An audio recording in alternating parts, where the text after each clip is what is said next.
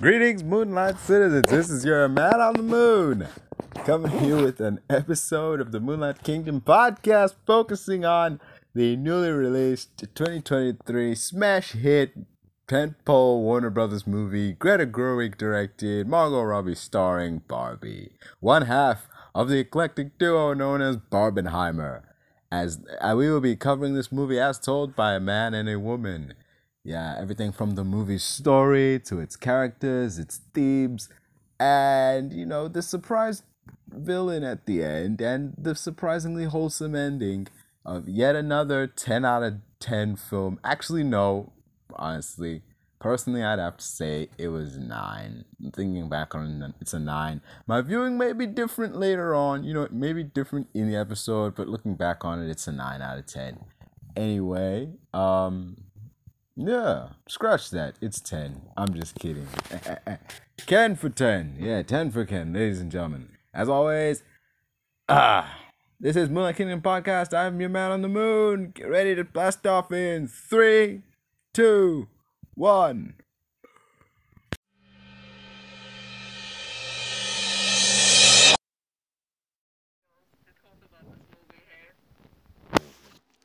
Okay. It has the walls on opposite sides.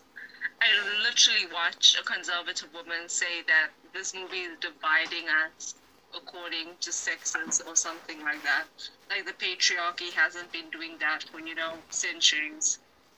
But, you know, Barbie did it. Groundbreaking.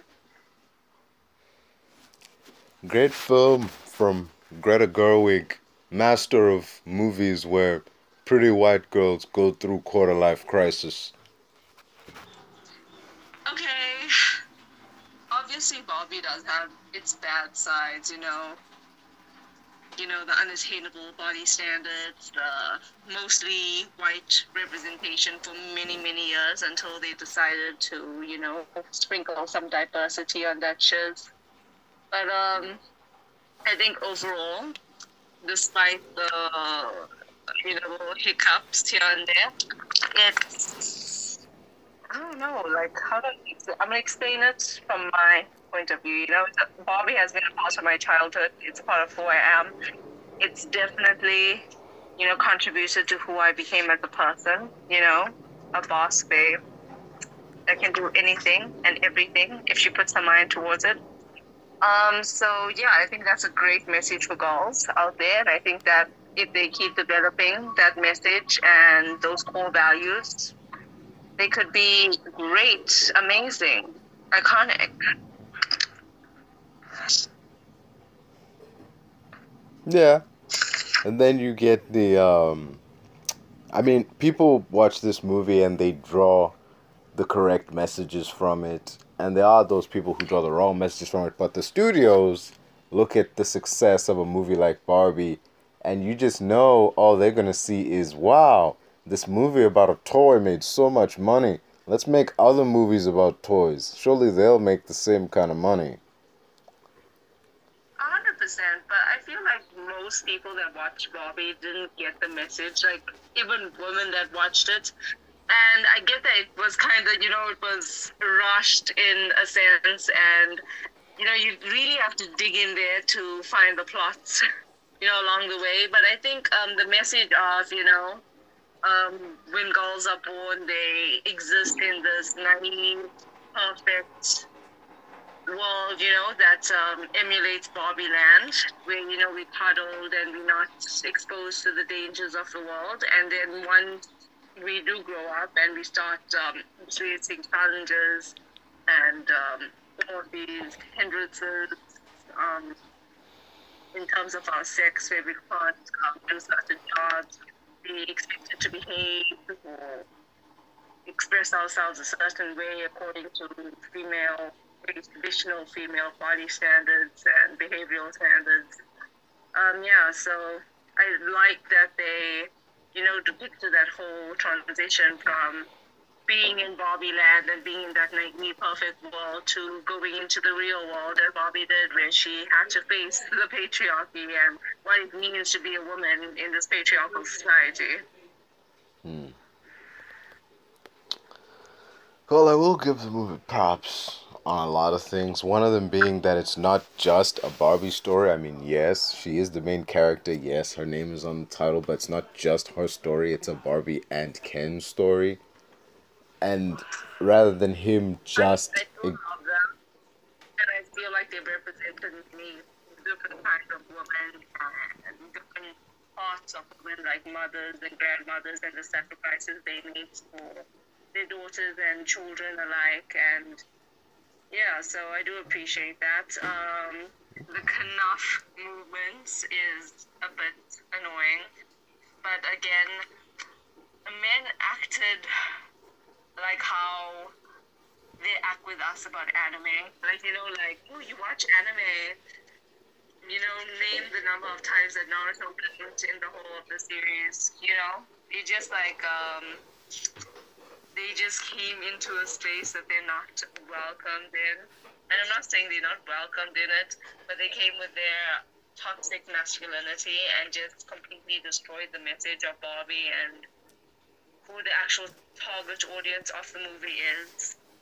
So, um, yeah, like, obviously, men can learn a lot of things from watching the movie about the challenges of women, about how it's important to rather strive for individuality and developing ourselves as a person, rather than following traditional and often toxic gender identity stereotypes, you know, like men are strong, men have to be successful, men have to be unemotional. So I think definitely, but I don't think there should be a space for any toxic masculinity or just being on the Barbie trend because you think it's popular and you want to just, you know, be in it. It's not for you at the end of the day, you know. Oh, that's one way to look at things. I mean, like, in uh, something I noticed with the film, I was saying, like, it's not just a Barbie story, it's just a Ken, it's a Ken story as well, because we do fo- see a lot of his character and, like, the things that, like, are affecting him. Because in that moment in the beginning where Barbie is like, well, like, he's, he has to, like, spend the night, and she's like, nah, that's not, that can't happen, like, it, it's girls' night. And the way he says every night is girls' night, because, like, you can see, like, it's kind of, like, he understands, but that doesn't mean it doesn't bother him. Because deep down, it, like, it's, they circle back to it in the end, because it's supposed to be Barbie and Ken, not just Barbie or just Ken, because, like, Barbie can exist on her own, she can't exist without Ken, but Ken, as the way he saw it, cannot exist without Barbie. So for her to, like... Oh, one hundred percent. Yeah. And it, like, kind of represented toxic, um, you know, relationship dynamics. And, you know, I always say this, that white men in the world have always... have. always relied on the oppression of women and P O C, and they've literally built this entire patriarchal empire on the backs of us. Um, so I think that was well depicted in the movie, where, yes, Barbie had her own life, she had her own space. Like Ken, the only way he could find a way to make his own space is by taking it away from Barbie, instead of, you know, going through this journey or finding out who you are, as Barbie did. And, you know, what you what you like, what are your core values and beliefs, and, you know, creating the space for yourself rather than just, you know, stealing it from somebody else. I think that was well depicted. Yeah. Uh, though, I must say, Barbie Land went to pot really fast. Like, surprisingly fast. What the hell? Seriously, like, the movie, I will, that's the one thing where I'm like, okay, this is a bit of a reach. Like, movie expects us to believe over the course of less than a day, Ken, and a bunch of books, Ken, armed with nothing but a bunch of books, went to Barbie Land, convinced all the other Kens to take over, and made all the other women subservient in less than a day, armed with nothing but a bunch one hundred percent of books. Um, the patriarchy at the end of the day is a long-standing system that has been oppressing people for, you know, centuries, and, you know, they've worked hard at it to keep it maintained and developing. So, yeah, I think that is a bit unrealistic. Like, I think there would have been more of a fight. Yeah. though it goes some way of showing that this world, as perfect as it may seem, isn't perfect, because any world that can be, like, totally overrun like this in less than a day, like, nah, it... Though you can, one hundred percent, um, you can explain it. Yeah, there was it. a like a flaw at the beginning, you know, where Barbie was. Um, she had a perfect life, but she was still having these uh, different thoughts to her sisters, should we say? Um, so I think there is a flaw in it, and um, that's um, actually, I think, um, spoken about. Um, the ending line of the movie where she says, you know, I'm here to see my gynecologist. And most of us thought, okay, she was going in for a job interview and those, you know, um, like it was a shocking, you know, line. But I think it's just such a human line that, um, you know, she wasn't um, put into this position where she had to go to a job interview and be this boss bee that um, could do a thousand jobs and be whoever she wanted to be. You know, she was just a girl going to a gynecologist appointment. And, you know, she wasn't under that pressure to be an inspiration for girls, as Barbie is. She was just, um, you know, a human being learning how to be a human being. And I think that was um, the flaw in Barbie land. And that final line really speaks to her, towards it. Like, it, I kid you not, man, it took me a second to, like, properly understand. Because I, too, was thinking, oh, okay, surely she's going in for a job or whatever. And then she goes, I'm here to see my gynecologist. And the movie just ends. As the credits was running, I'm like, wait, what the? No, oh! oh I, like, wait. And then they, like, immediately just played, you know, Nicki Minaj, and I was vibing. So, mm. I didn't really have much time to think about it. But, like, I think it's... I think that, you know, Greta Gerwig, um, she really balanced humor and seriousness in this, you know, in this movie. It was um, a serious movie that, you know, spoke about aspects of feminism and the woman experience. But um, I think it did it in a really fun and enjoyable way, and a very emotional way. So, yeah, it was a great ending. There was one, and, you you mentioned just uh, having the moment and then immediately cutting to Nicki Minaj's song. That is a problem in the movie that props up at the worst time, because there's this moment where, um, I can't remember her name, so I'm just gonna, like, ah, I can't remember her name, but, like, she was the mom, the, the teenage girl's mom. She had this, like, empowering speech about how, like, you're supposed to be pretty, but not too pretty. You're supposed to be, like, like, skinny, but not, like, yeah. want to be skinny. And then she has a whole speech. And rather than letting that speech linger for a few seconds and give people something to think about, also give the characters something to think about, like, two seconds after she said it, the other Barbie goes, I do remember I wrote that book. And then everyone else just no, starts clicking. It's like, my problem with that isn't the speech. It's that the speech was said, because the speech it's was good. Hard. This, the, the speech was said, and then it was immediately moved on to something else. Like, give it time to breathe. Like, no, one hundred percent. Um, the movie was totally rushed, and I think that's why the meaning was a bit lost. Um, you know, when it, when it comes to all these analyzers out there making their big, bold statements about the movie. But, um, yeah, I think it was a great movie and a great idea, but I think they tried to fit too much into it all at once, and they just rushed the movie a bit, and that's where the plot and the main themes got lost. But, um, yeah, you know, all movies have their faults, their points of improvement. Yeah. Also, the the business dudes from Mattel took forever to show up. Seriously, in the time it took them to get from the... Re- 'Cause in the movie, it's established to get from the real world to the Barbie world, you gotta go on a boat, you gotta ride a bicycle, you gotta go on, like, the, the car, whatever. That's established. Okay, we get that. And the way the movie frames that, it takes, like, a day. But in the time yeah. it took Will Ferrell and them to get there, like, Ken had taken over, Barbie got kicked out of a house, they rebooted all the women, the Kens had their beach off, and the whole, and the patriarchy reestablished, the matriarchy reestablished itself, and then they showed up. Like, that took place over the course of several days. Like, it took the business dudes several days to show up, and when they did show up, Maybe they totally uh, forgot that. For how yeah. long Mattel took to, you know, Get, catch up with the times, yeah. The patriarchal issues and lack of diversity issues. That's what I'm saying. Maybe. Who knows? Maybe. Yeah, it could be. Though, um, what was this? I don't know. They want to say, the movie wants to have this this idea that the real world is vastly different to Barbie Land. And, like, there are many moments that show that, but there are also moments where it's like, oh no, the world is also very similar to Barbie Land, because Barbie and Ken get arrested twice and, like, are out the same day.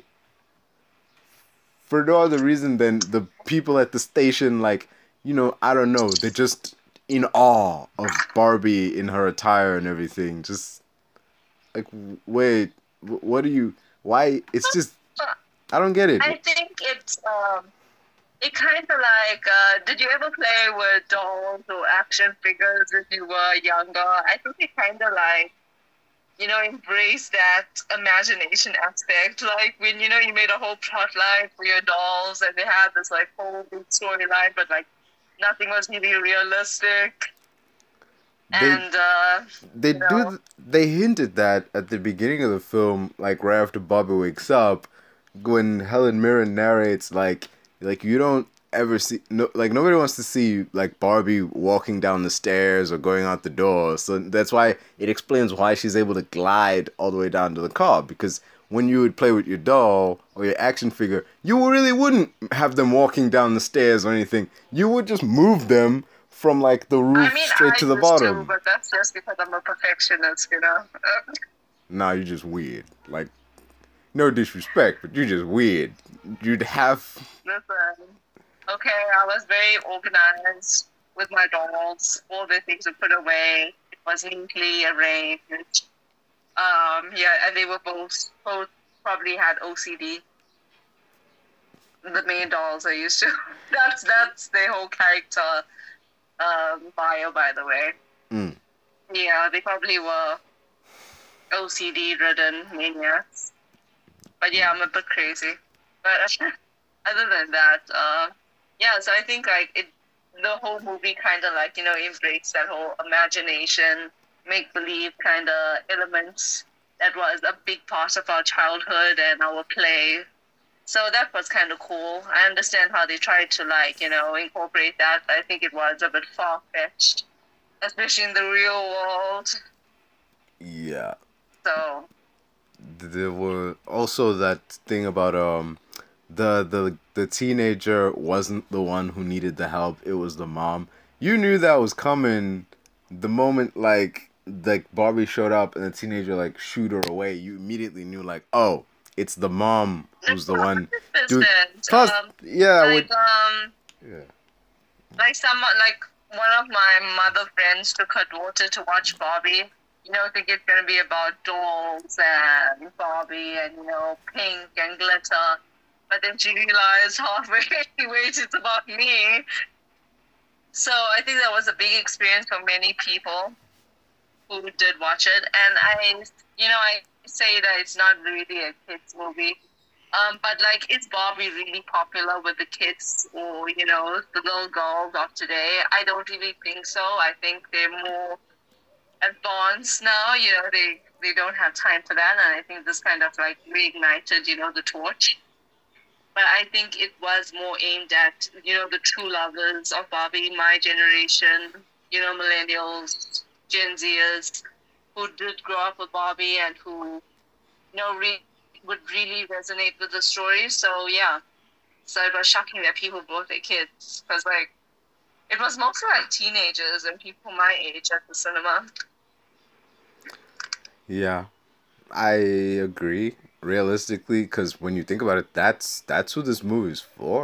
This movie is not for like, I don't know, eight-year-old girls and stuff. Like, why would why would they watch a Barbie movie? Like, eight. This movie isn't for them. If they want to watch a Barbie movie, there's plenty of those. There's plenty of like animated movies. No, that... one hundred percent. Um, yeah. yeah, you know, animated movies are like a big part of my childhood. I will always say that my favorite series is Fairytopia and Mermaidia. Some people would disagree with me, but it was the prettiest. And, you know, the wings were, like, top-notch. And, like, I had that doll, you know, and she could change her wings and everything. Um, but, yeah, so I get that there was kind of a divide in, you know, like, the age and the target market. Um, but, like, yeah. And I don't ever think it was marketed towards children. Like, do people think that, like, pink and, I don't know, like, you know, this grown-ass Barbie is, um, you know, it's, I feel like it's too genderized. Like, are you supposed to leave those things behind when you grow up? On the subject of, uh, like, the Barbie, oh, I, I don't think so, but, like, on the subject of those animated movies, you mentioned, like, Fairyland. I remember seeing that when I was younger. It was alright. It's Fairytopia. Get the oh, name right. Fairytopia. I haven't seen it in a while, alright? It was like a decade ago. Cut me some slack. Fairytopia, whatever. So as it was... Uh, thing is, that's the thing with these movies, like the animated movies. They're alright. They're not... They're by no means a masterpiece. It's like... It's, I'm, like, oh, it's alright. Yeah. First of all, Fairytopia is about Alina, a wingless fairy who had to overcome this little defect she was born with and saved the whole of the fairy kingdom by herself, no wing. I mean, sure, she had Bubble, but, you know, he was just there, you know, for fans. Yeah, the so, little blue and uh, pink haired. Yeah, she's a total icon, and I will not have you surrendering her name. No, I remember the sequel. I prefer the sequel. Okay, well, um, yeah, you know, Magic of the Rainbow was, um, I'm, gonna, I'm not gonna lie, I didn't really like Magic of the Rainbow. It was a bit like a fairy school. Like, okay. Like, you know, sometimes you just need the end. And just adding little snippets to continue the story isn't gonna work. Yeah. Though with, um... in regards to, like, the Barbie films, it just, like, it seemed like there was... So with some of these, it seemed like they were throwing things at the wall to see what would work. Because one had Barbie as a fairy, another was Barbie and mermaid, another was Barbie as one There's of the musketeers. No Barbie. That Barbie can be anything and everything. Barbie in space. Just... She was a mermaid, sure, and she was a fairy. But she was also a superhero. She was also a pop star. You know, she was also a scientist. I don't have a problem. She was also a fashion designer.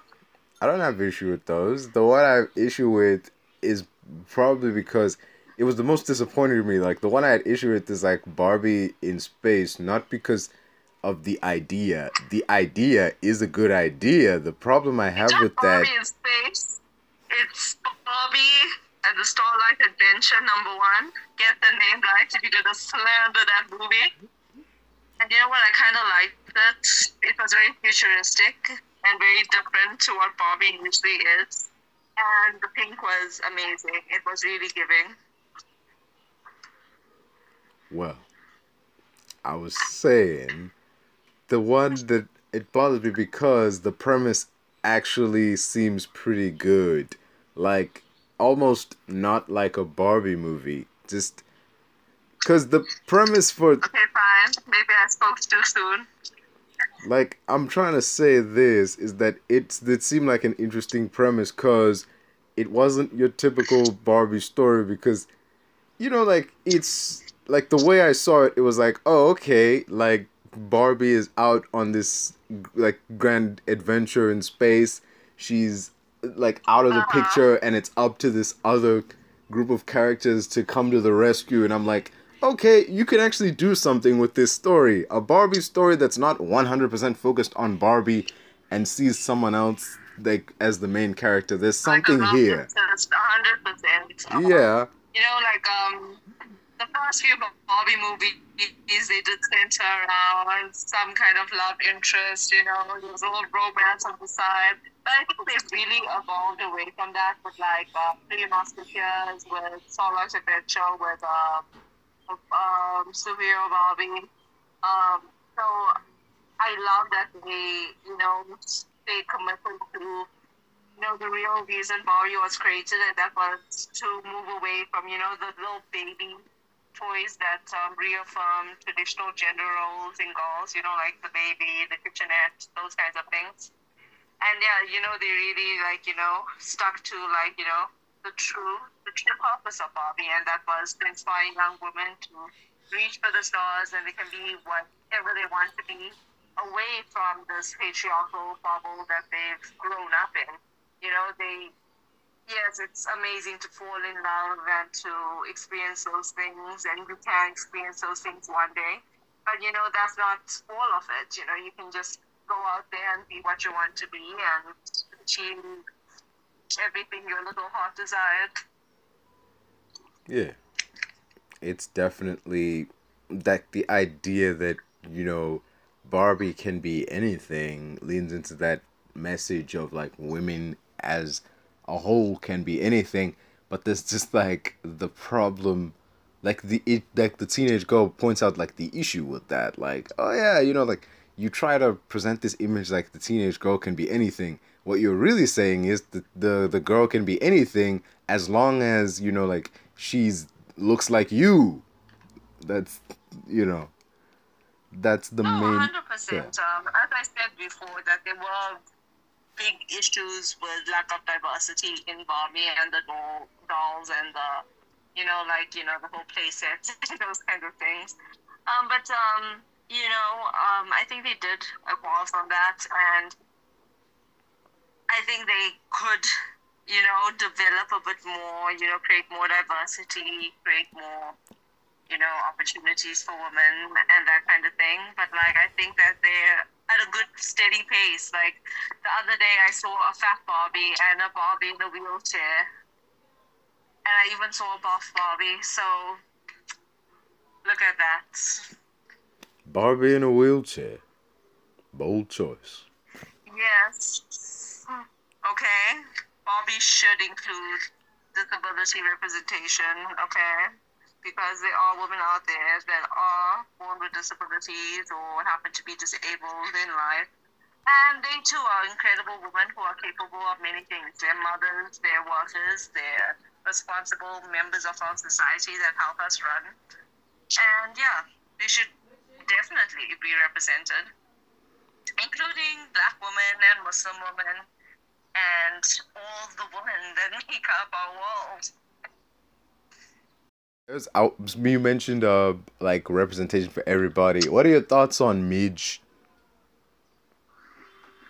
On Midge? Yes, pregnant Barbie. Just. um, I think it was a bit controversial when it first came out because, um, you know, what are you teaching little girls that they should be, you know, uh, getting pregnant and making that their goal in life. So I think that, yeah, okay, and like the playhouse and things were things that were, you know, centered around uh, baby and taking care of a baby. I think that um, pregnancy is a very real experience that women around the world experience. And I feel like they could have added to her character, make her a pregnant doctor, make her a pregnant lawyer, because there are many women out there that are pregnant, that are still holding down the fort with their jobs, with their homes, their superwoman. And yes, um, that as well is an unfair standard to expect pregnant women to fulfill all these roles. Um, and then, you know, praise them for that sacrifice. It should not be that much of a sacrifice. And you know, the Constitution can really, you know, do some work with, you know, that. But, um, yeah, so I think that it can be controversial, but I think that it's important to, like, represent natural processes that women go through, like menstruation, like pregnancy. It doesn't have to be really sexualized or, you know, like really explicit, but I think that it's important for, for young women to be educated on those things and understand their options in life. Oh, Exactly. I mean, that that's the I the thing is the one of the pitfalls of this film, like when it it has the Midge character, but she's just a living reference more than anything. It gives her nothing to do. She's literally just there for the audience to be like, "Oh, hey, there's the well, discontinued they Barbie." Like, character development with that, with um the queer Kens, you know, one earring Ken, which was a popular queer signal, you know, back in the day where people wanted to avoid getting arrested. Because, you know, cold. They used to, like, arrest and do unseatful things to gay people back in the day. But anyway, um, yeah, I think there could have been a bit more character development with that, but I understand that they were trying to fit a whole lot, you know, like a, like a whole world, a whole universe into one, what, how long was it? Like an hour and something movie. So, you know, I think they tried their best. They could have done a bit better, but overall, they did a good job. And yes, we would have seen, we would have liked to see a bit more development for those characters. Um, and like, I love that they really spent their time with Alan a bit more than some of the other characters. Yeah, no, he was a cool guy. I love him and what he represents. So, yeah, it's unfortunate. In regards to Alan, I just, like, wondered something, like, okay, there's a plethora of Barbies, each with their own Ken. So, and Alan is Ken's friend. So, my question is this, if, like, wouldn't there, since there's a bunch of Kens, shouldn't there also be a bunch of Alans? Shouldn't each Ken have their own Alan? Okay, well... No, no, no, no, wait, wait, wait, wait, wait, wait, wait. Like, I I thought, like, this was a plot hole or something, but in okay, actuality, so there's an explanation for it. If you'd hold the fuck up, there's an explanation for why... He's a background character. He lives outside those two groups. Um, but he really shows, you know, compassion towards everybody. You know, he... he understands what women go through, and I think he represents that, that um, there are men in this world that understand the challenges that women go through. They see that, and they try to help us as much as they can. But um, there's too few of them to actually fight against this patriarchy. And, um, yeah, I think Alan also, you know, represents what men could be. You know, a lot of men grow up into this world, and they like, they look at toxic masculinity and, like, toxic patriarchal, you know, standards that men have. They're like, okay, I don't really fit into that. But, you know, I'm not gay. I'm not um, attracted to other men, or, you know, I'm not into that other category. I'm so, you know, attracted to women. So, you know, like, what am I? You know, where do I fit in? And, you know, yeah, they... And the whole point is they don't fit in anywhere. Nobody fits in. We're all just individuals. And that's what he represents, you know, what men could be. And that's not... this robot that the patriarchy, you know, intends to make this um, emotionless, you know, success-driven person who doesn't really, you know, care about things like family and, you know, those kinds of things that are rather woman-centered. You know, he can be an individual. Personally, what I was talking about was that there seems to be only one Alan amongst a sea of Kens. That's right. There is only one Alan, and that's how we have to see it. Just like there's one Leto, just like there's one Ken out there. Okay, there's many Kens, but they're all individuals, and they need to strive to become individuals by going out there, finding out what they want in life, what are their core values, what makes them tick, to become great individuals who are confident and secure in themselves. And that's the message that Alan gives out, that men could be this.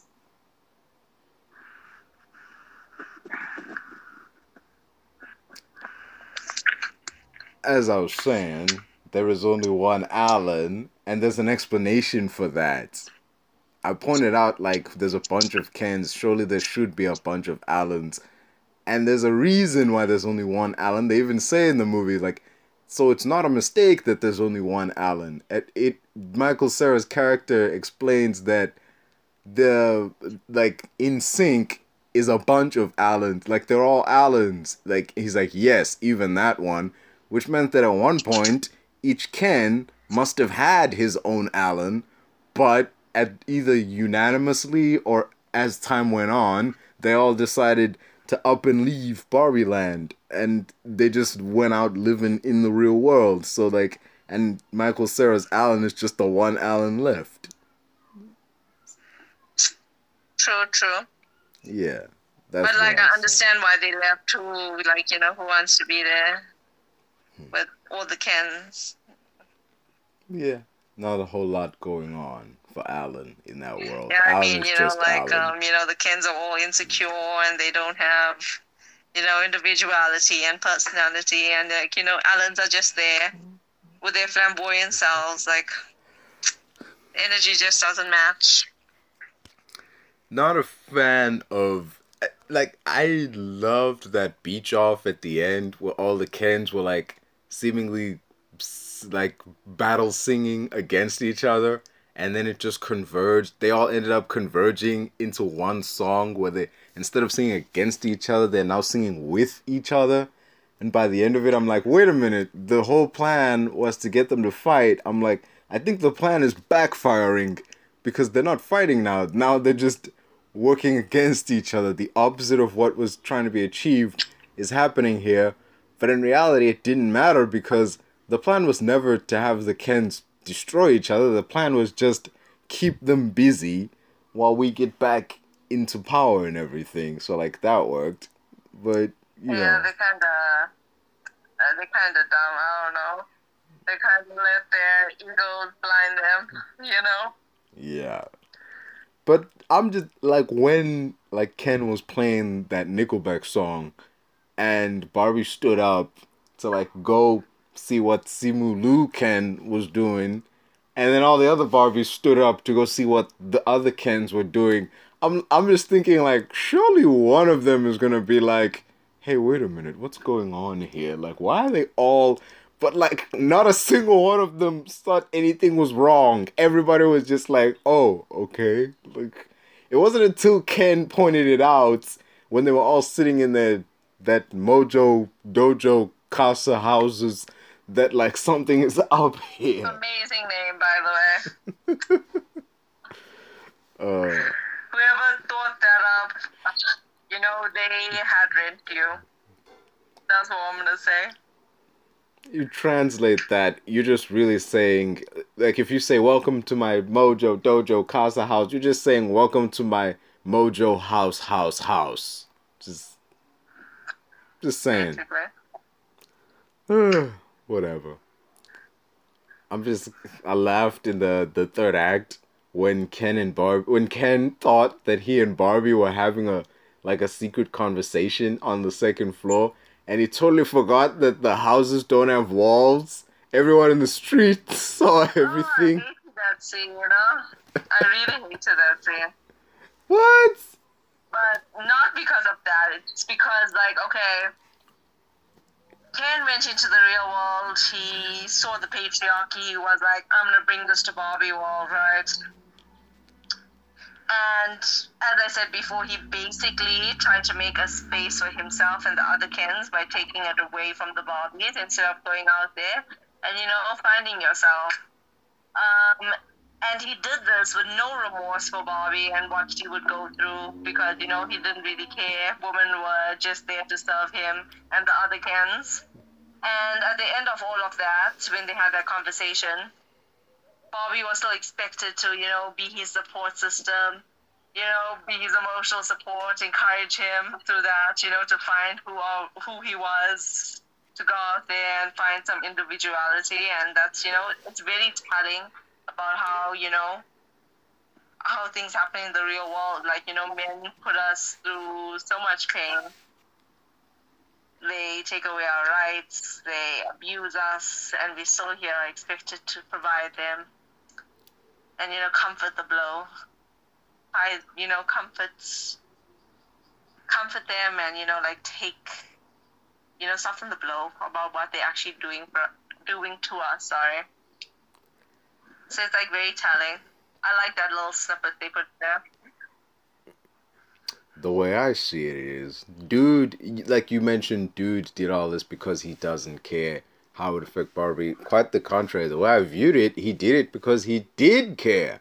He knew exactly what this would do to Barbie, and that's why he did it. Because, at bottom line, he was mad at her. Because he lays it all out, like, you know, like, he basically lays it out like there is no Ken without Barbie. He wanted I mean, Barbie, like, he okay, wanted Ken and Barbie, and Barbie was just... Like, it doesn't show any love. His intentions were not overshadowed by love or care for Barbie. It was toxic. It was, he put everything that he was into her, and because she didn't, you know, reciprocate that, he was like, F you, I'm going to take over your world, I don't give a fuck anymore. Um, so yeah, it wasn't about, he really didn't care about her. It was more of like a false love. It was more to do with him than her. I disagree. It was a lot to do with her. He did this because, okay, what did she do? If you she and me nothing. aren't going to be a thing, then I'm going to carve out a space for just me. And if, like, that me carving out a space for just me and others like me has to do with stomping out your space, then so be it. You know, like, he, that moment at the end, that moment once she comes back and sees that Barbie Land is different, he's like, I'm, I have a point here. I don't have a point here. That you're not going to hear if you cut me off. Jesus. There's a moment when Barbie and them shows up and he goes through his whole thing. And, like, he's done with all that, and he's like, it's, there's, it calls back to the moment where she says, it's girls' night, and he says to himself, it's always girls' night. And he, in that, in after showing up, says, it's guys' night, it's always guys' night. That little callback was basically him throwing back what she said. He took what she said, and she he threw it back in her face. It's like, he didn't say it, but he wanted her to know, like, now you know how I feel. Like, he wanted her to know how he felt. And he, had, he was not oppressed in Barbie Land. He could go out there, he could carve a space for himself, but he chose not to. He chose to put all his self-worth and who he was as a person in Barbie and what he was doing with her life and how she perceived him. That was his little issues. Okay, no one told him to do that. She was out there, she was living her life. She did have a relationship with Ken, but it wasn't the main focus. And he had freedom to do that, but, um, yeah. It just shows, like, um, how men react to women in their lives, you know, going out there and making something for themselves that doesn't really include them. That's, like, a such a male reaction. And it didn't have anything to do with love. It's just he's... He, he doesn't happen to be the center of her world, like how she is to him. Quite, uh, again, I'm going to have to disagree with you on that. This isn't just a man thing. People react like that in general when they okay, discover fine, that... It is a people thing, one hundred percent. When they discover that uh, in the relationship, they're the one who cares most, and it seems like the other person could care less. It's going to change them. Your love would become spite like at that point. Though. It's like, okay, like, let's look at you and me. We are both friends, right? But we have our own lives. We don't have no expectations of each other. You message me, I message you sometimes. And he's like, I don't know, he's like always messaging her, and she's like, I'm gonna message you when I have time, and when I don't, you know, like, have this life badgering down on me. And he's just, you know, there. And it is a sad thing. I'm not saying that I don't have any empathy for him. It is a suckish thing to put who you are, you know, and what you think about yourself into another person, and everything, you know, that they do, that they say, and what they think of you is how you see yourself. That's a horrible thing. It's a toxic thing. But at the end of the day, who do you have to blame? Yourself. Because you did that to yourself. You put all your hopes and dreams and identity into another person.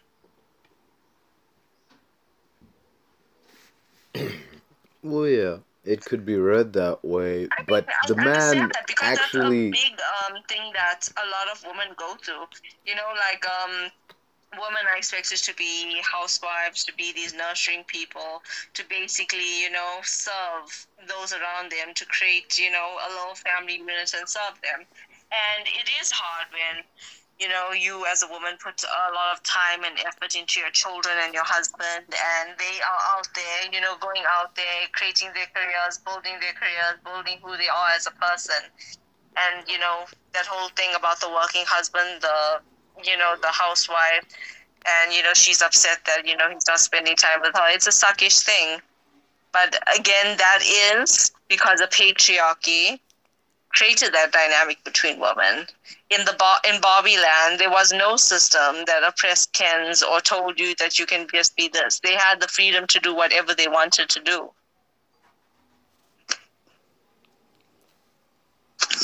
He explains at the end, or if it's not him, then it is explained at the end that it's that's the sole purpose for which he was. Ma- Barbie was made.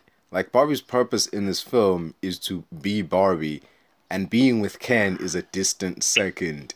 Whereas with Ken, his main purpose is to be with Barbie. Being Ken is a distant second. It's the other way around with him.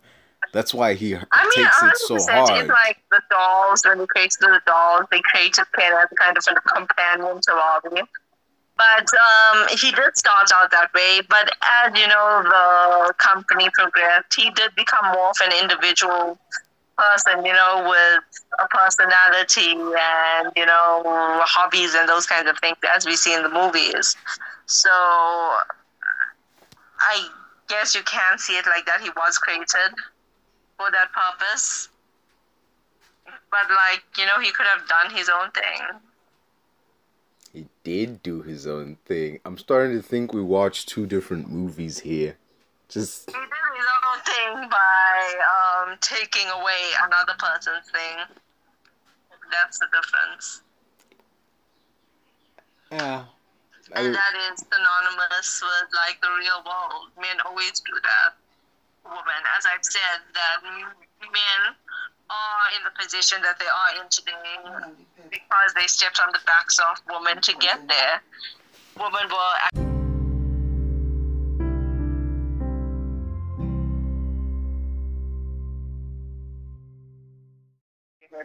Don't you know I'm always right? Eh.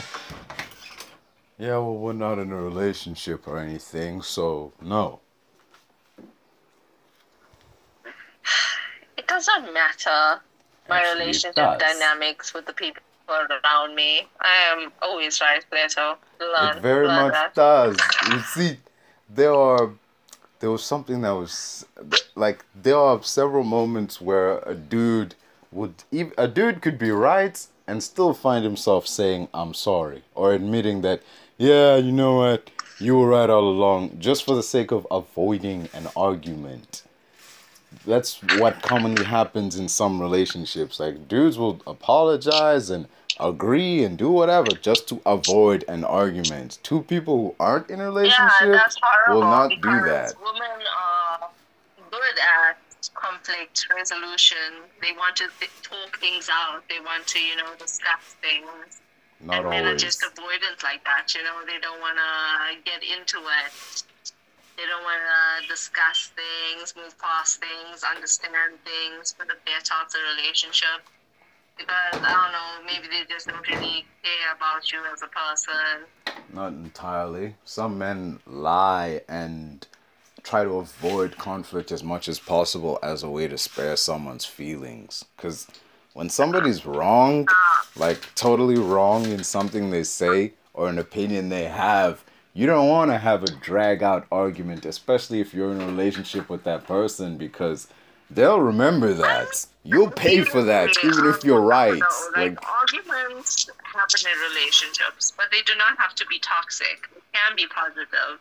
And I just feel like men truly avoid conflict situations, like, around them. Like, in terms of, like, talking about your feelings and how the situation is making you feel and what's the best solution, because I don't know, why they do this, but generally the people, mainly my life, do that.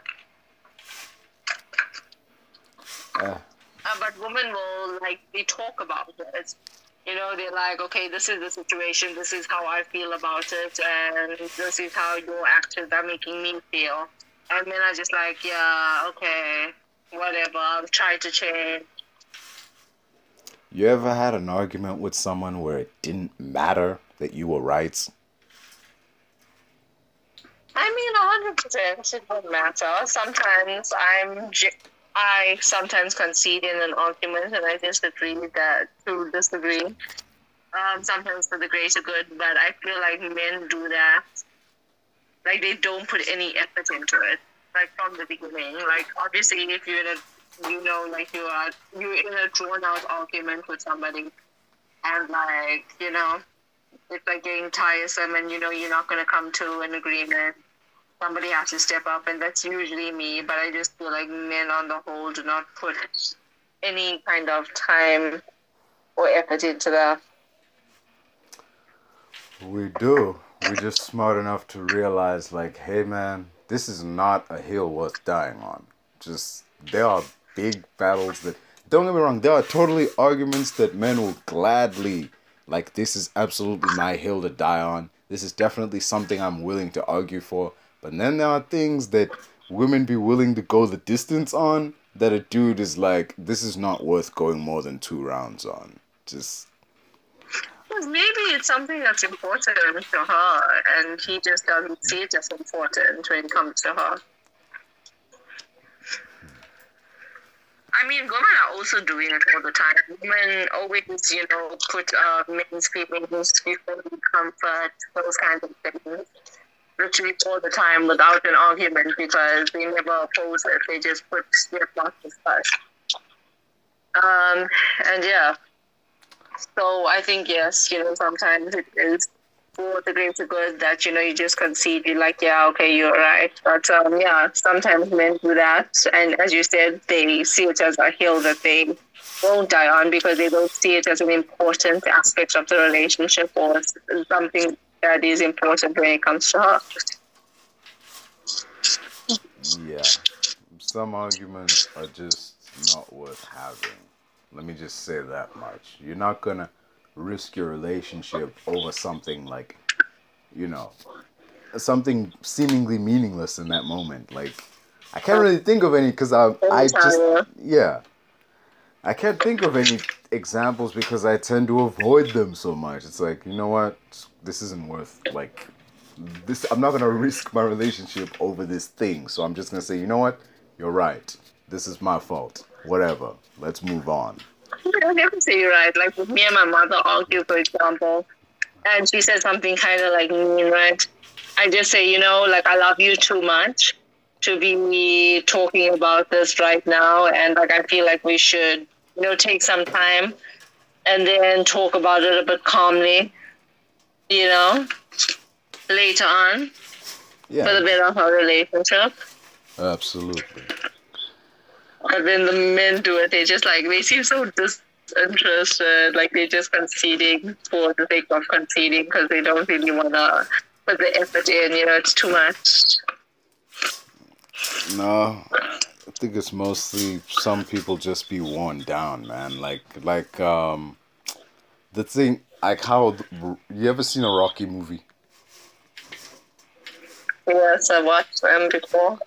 Okay, in Rocky four, Rocky doesn't win because he's a better boxer than Ivan Drago.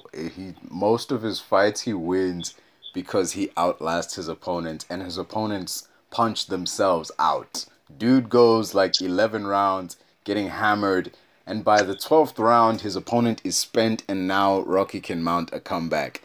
In this scenario, the men be Drago and the women be Rocky. Like, like Rocky can hang in there for eleven rounds, taking absolute punishment, and then by the twelfth round, dude yeah, be like, "Fuck it."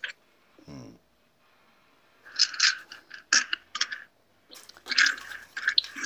Any.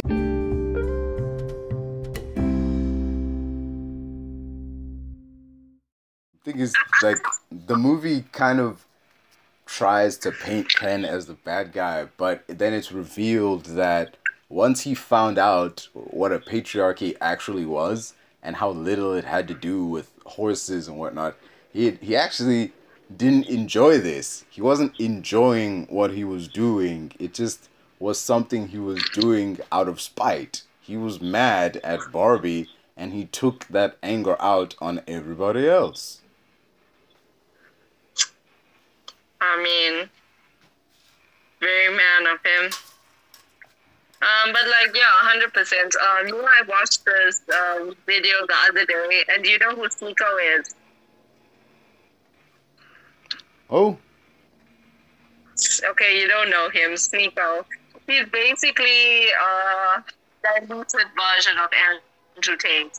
He says horrible things about women and queer people and like, okay? That sounds like regular and Andrew Tate, but okay. Yeah. And basically, these young boys came up to him. They all saw a picture, and right afterwards, they were like, "Oh, fuck women!" Yeah. Oh, I remember um, that. Yeah, I saw it on TikTok. It was hilarious. Oh, damn. And this reminded me of Ken, right? Because I feel like I don't, you know, like men grow up in this world. They are brought into this world. They they don't really like understand the patriarchy and what it does to women, and that they are benefiting from it. They don't understand the struggles of women, and that just speaks to, you know, Ken and, you know, like what happened. He had a very, uh, you know, like warped thinking of the patriarchy, you know, like about horses and stuff like that. He literally didn't have like, you know, like a solid sense of it, but he still wanted to, you know, enact it. And it's this video of Sneeko and these children basically just reminded me of how Ken perceived the patriarchy and then forced the Barbie world. Like, it was very immature, it was very, um, you know, diluted. From Ken's perspective as a character, when he arrived in Barbie world, like where he was, like mentally, he was just accompanying Barbie. And the first time he was allowed a chance to do something by himself and go out and, you know, th- he encounters a world where it inevitably, where it seems like, hey, men have all the power here. Men can do whatever they want. This is a great world. That's how it seems. He doesn't fully grasp what it really is until he tries to enact it. And he even admits, like like I said earlier, he admits that, you know, once he found out what patriarchy really was, he wanted nothing to do with it. But like, you know, this isn't full-on patriarchy. This is Ken's take on patriarchy. Like, what he... He basically cribbed what he liked about it, and he distanced himself from what he didn't. Because the women... Yes, the women were serving the man, and they weren't in Supreme Court anymore. They weren't running things. But largely, they weren't being oppressed to such a degree that they would be in the real world. They were being oppressed. They didn't have a semblance of who they were anymore. Yeah, they didn't. So have... I would call that, uh, you know, a bit, you know, severe. Yeah. But like, I get you. He, as you said, you know, he took the aspects of patriarchy that he liked and that he resonated with. Um, but like, as I'm saying, you know, the real world and what men do to women, you know, what the patriarchy does to women is not regulated in Barbie land. And I think that makes, you know, the, a big difference about it, you know, like, um, men, the, men are not actively oppressed in Barbie land. They rather don't have any, you know, point or put... They have a very, okay, they're putting everything they are into Barbie and how they, how they, you know, match with Barbie. So I get that, yes, that is toxic, that is horrible. It's a horrible situation for, for you to put everything that you are into another person. But again, they do not have that system that is oppressing them and that's telling them that they can't be this, that they can't, you know, create a space for themselves, which... women actively have to face every single day, you know. Um, we weren't allowed to work. We were the only space reserved for us was, you know, in the home. And again, it wasn't even for us. It was how we could serve others in this place. So, um, yeah, I don't think, you know, it's the same. And a lot of people are painting it as the same, as a kind of reverse sexism, but it really isn't. And what Ken brought to Barbie Land was way severe than what Barbies were doing to Kens at the beginning. You get me? The film in Barbie, like Barbie Land, was essentially a what if reality of our world. It's like, what if the world ran on a matriarchy instead of a patriarchy? What would it look like? And the reason Ken was able to take over so easily is because he basically, what essentially Ken did was go to a group of men who had been living under a matriarchy all their lives and basically saying, hey, there is another way to live. Like, you take people who've been living one way and showing them another way to live that seemingly, from that pers- the way you pitch it to them, makes them, like, better than the way they are. He's basically saying, your life is good, but it can be better. You can be more. There can be so much more you can do. Like, you can be great. There's all this stuff. You just have to live in this way that's different from the way you were living before. I mean, at the end of the day, that message that you're saying is a great message, that there is another way to love, that you can be so much more than what you are now. But that doesn't mean that you have to accomplish that by, you know, taking power away from another person. You know, and that's what Ken basically did to the Barbies. He took away who they were. You know, they were basically brainwashed robots that literally just served the Kens. You know, like, they didn't know what they were doing. They probably didn't know what they were talking about. And, you know, when that whole speech happened, you know, when, she, you know, the mother was, like, you know, giving her little feminist speech, she was, like, you know, waking them up to who they were. But, you know, um, so, yeah, it's, I just feel like it's not the same severity. Yeah. The... But, like, honestly, like, a trope I hate that I see a lot um, is reverse sexism, but women are just doing the same things to men. And I find that just completely unrealistic and just, you know, like, far-fetched. Because, like, I remember, like, in college we did The Power. Remember that book? Yep. Yeah, it was basically about how women got, um, you know, electric powers, and then they were using it to control men. And I just feel that women would never do that if they happen to be in a position of power. And there's many instances that I've seen this. Like, for example, recently I read about a rape case where a boy, a young boy, I think he was about four,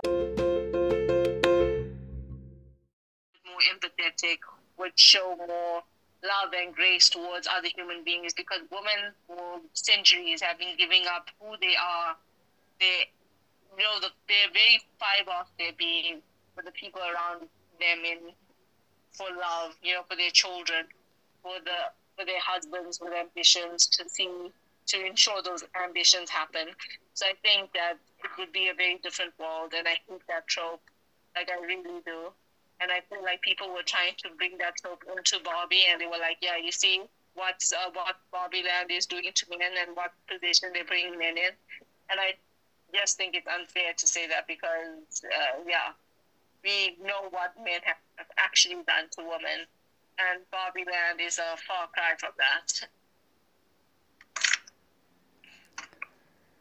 In regards to the film's ending, that everybody essentially gets uh, a happy ending. It's not the stereotypical happy ending of Barbie ends up with Ken and, you know, they live happily after whatever. It's an ending of they each Amazing. Get their own ending separate from each other. Like, Ken is shown like, dude, you can be just Ken. You don't have to be Ken and Barbie. It, you are enough as you are. And Barbie gets to go out and live in the real world, do her own thing, as shown by the ending with the, oh, uh, I'm here to see my gynecologist or whatever. That is an ending that's good, but not before seeing this montage of all the little girls who played with Barbies and all the, like, as they grow up and become women. It's not just little girls, but it's like teenagers and grown women, and it's it's a rather beautiful scene that the movie... It was an amazing scene. Yeah. I love that they added it in because, you know, you know, it really shows you, like, you know, how women are in the different stages of their life, and it really makes you think about the women in your life, like, you know, your mothers and your grandmothers and what they had to go through in life, you know, like, as women, you know, uh, it made me aware that, yes, I've been through these struggles in life. I was forced to leave, you know, this perfect childhood, this naive childhood, and go into this real world where I'm facing so many challenges. But yes, my mother also had to do that. My granny also had to do that. And they definitely, you know, faced worse challenges than me and were hindered by these challenges so that I could have better opportunities than them. It was really heartwarming, and I love that they ended it with that, you know, before the gynecology curveball. Also, John Cena plays a mermaid in this movie. I don't know if you noticed that. Just I love this, actually, and I love that his wig was better than Dua Lipa's. Yeah. They really went all out for him. They were like, "Are we gonna get you? We're gonna get you the stuff.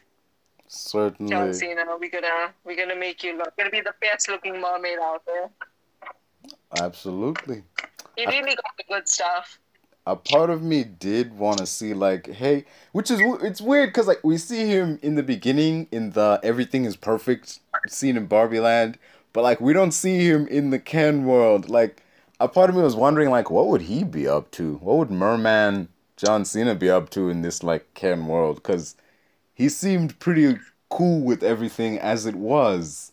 So, like, I don't. I get that we see, we do get, like, the one guy who isn't cool with this new reality in Alan, but it would have been interesting to have this moment of, like, it's not just one dude. It's not just this, like, token good guy. There are other men in here who aren't happy with the way things have changed. And to have, like, John Cena's merman be that guy, you know, it would have been interesting. But I, I guess can, that would yeah. have been a good opportunity, um, seeing as he is a bit different from the other Kens. Yeah. But, um, yeah, you know, this movie does have its faults, what can I say? The cast, there's cast members from Sex Education in this show. Um, Otis's friend and his boyfriend from that show, they're in here. Uh, I don't know if, nah, whatever. They in here too. He was, like, Otis's friend was the black guy with blonde hair and the goatee. It was so weird seeing him with a goatee, though. I must say, like, huh, okay, moving on. It was a really good cast, though. They really, like, included as many people as they could. Um, I love that they had different women of all different sizes and all different ethnicities. So that was great because, again, they promoting the message that Barbie can be any woman out there. Yeah. Um, but yeah, the cast was like ten out of ten, and, like, you know, Michael Cera, John Cena, all of them, even Dua Lipa. I loved it. Though, of all things, that of all the choices that they could have made, I'm like, of all the people they could have had do the song, they went with Nicki Minaj. I'm not criticizing it. I'm just saying, hmm, she's that's an interesting O G choice. Barbie girl, let me tell you this, okay? They could have never made a better choice than that. Nicki Minaj. Like, okay, I get Ice Spice, like, they wanted to add maybe a new, fresh voice into it, you know, because it's, like, a new Barbie movie. But the fact that they put Nicki Minaj, you know, they, like, they gave her the song was, like, amazing. It was iconic. I would have gone with Billie Eilish, but hey, that's just me. Oh, well, Billie Eilish was in it. But, like, I mean... The, I don't know. I mean, the music in Barbie was iconic. Obviously, they had the the O G Barbie anthem, and then they had um, Billie Eilish's song. I forgot what it was called. Yeah, it plays, like, at the end. Yeah, I don't know what it's called, but like it plays. I, and I think that's a great message. You know, what was I meant for? It, it's a lot of, um, it's a question that a lot of girls contemplate in their lives. You know, they're like, okay, I'm born into this world where I'm expected to fill in this traditional female role where I'm serving men, and and, and I basically live for the benefit of men. So what am I meant for? You know, yeah. Am I ever going to get a chance to go out there and live my own life and, you know, find out who I am and who I want to be? So it's a great song. Though I am dismayed we didn't get the, like, the closest thing we got to the the I'm a Barbie Girl song was a sample at the end, at the literal end credits. There was this little sample, there was a warped sample of that oh, song. That's because, like, no! The original group that sang that song and had like issues with Mattel back in the day. Still though, man, the song, like, is, the song is iconic. I think that they still put it in there. They were like, you know, we can't make a Barbie movie without the Barbie anthem. Yeah. Like, literally, most of us, you know, when I was younger, when I was like a little girl, I used to sing that song. It was iconic, and it still is iconic, and it deserves to be in this movie. So I'm happy that they tried to, like, cut corners and, you know, do a few swerves to get in the movie, even though it wasn't, like, the O G song. But, like, I think that, you know, Nicki Minaj and Ice Spice, you know, they add a little modern twist into it, you know? So that was cool. And uh, I, speaking of that song, like, I laughed when they referenced it in The Flash, like, right before... like older Barry and young Barry are about to like go into battle against like Zod and his crew. Like older Barry's like, come on Barbie, and then younger Barry's like, let's go party, and they both zoom off. I thought that was pretty that was pretty funny. But I was kind of, there was that moment in the Barbie movie where the the one the Barbie who could write was like, it was like I woke from a dream where I was really invested in the Snyder cut. I'm like, that was cause of much consternation online. That line, like, people were mad for some reason. uh. To each their own, I guess. But yeah. Anyway, to wrap it all up, wrapping it everything up, how would you rate this movie? Because I give it a ten out of ten. It is the second ten out of ten movie you I've seen this mind. year. What would you say?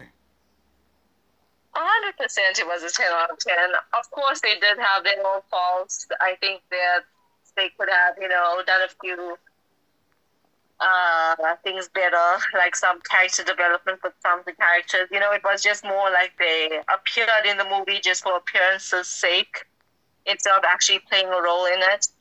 And, of course, Weird Barbie. We all had a Weird Barbie growing up. I did horrendous things to mine. She's traumatized. She's literally walking in Barbie land with another head from something. I forgot what it was, but anyway. There was this um, joke. Yeah, it's a... There was this joke I saw online that that Barbie, that the reason that Barbie looks that way is because she's basically Cynthia from the Rugrats. Uh, it makes sense. Think about it. Think about it. Like, why is she so weird? Why is she always like? Got this messed up hair and everything, and I'm like, it would make sense that the girl playing with her would basically be Angelica. Like, it does feel like, yeah, that makes sense. Oh. Yeah, that that doll ran through some stuff.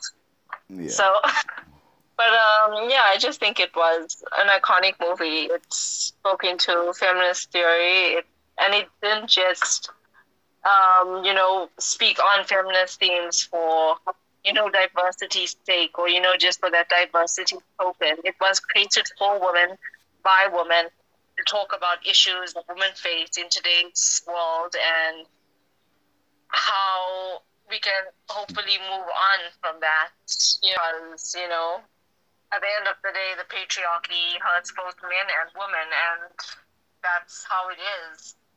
Unfortunately, men refuse to, you know, accept that because, you know, the benefits certainly outweigh the consequences. But, um, yeah, so I think it's a, definitely a movie that anybody should see. not children though, because I don't think children would understand the deeper themes, and they would go into it with a more, you know, it's going to be about Barbie and glitter and pink, you know, those kind of expectations. But I think that anybody can benefit from watching the movie. And yeah, it's, it's a great movie. ten out of ten. Would yeah, work again. Absolutely. And um, I appreciate that the movie was able to put forth a message of pro-woman without being anti-male. Take notes, directors of Charlie's Angels. Anyway. That's that's all I gotta say on that. By the way, I just want to say something. That most of the anti-men, post-feminist, you know, literature, depictions in cinema were created by men, because that's how they view the feminist movement and feminists in general, as an opposition to men. And I'm not saying that, of course, there are women out there with extreme views, um, you know, and some very abusive and hurtful opinions of men. But, um, you know, on the whole, I think the feminist movement has really, you know, tried to be inclusive. I mean, it's not just about women and, you know, fighting for our rights, but for equality for all. And this movie really encompassed that message.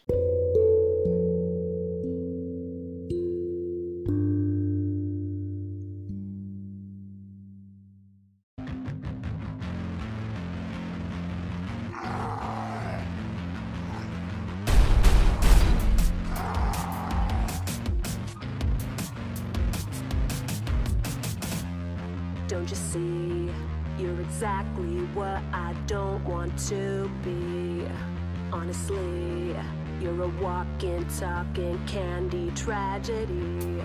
Can't believe that I almost thought that we were meant to be. Can't believe that I almost thought you cared about me. I'm so glad that I woke up. I'm sick of living under your thumb. I'm so glad. Woke up, I don't really care about your stupid candy kingdom. I should say that you're kind of a dictator in a way. You're to blame, you're a constant source of misery and pain. What a shame that you're so stuck up, I know you won't change. Out of frame, no, I don't believe you cared about me. You left me drowning. I'm so glad that I woke up. I'm sick of living under your thumb. I'm so glad that I woke up. I don't really care about your stupid candy kingdom. I don't really care about your stupid candy kingdom. You think that you're so clever, why you scared of looking so dumb? I don't really think you fit to rule your candy kingdom. We were getting closer, you should know that I am so done. I don't really care about you. No, I don't really care about, I don't really care about you, you. You're self-obsessed and all the rest, and P B, I'm so over it.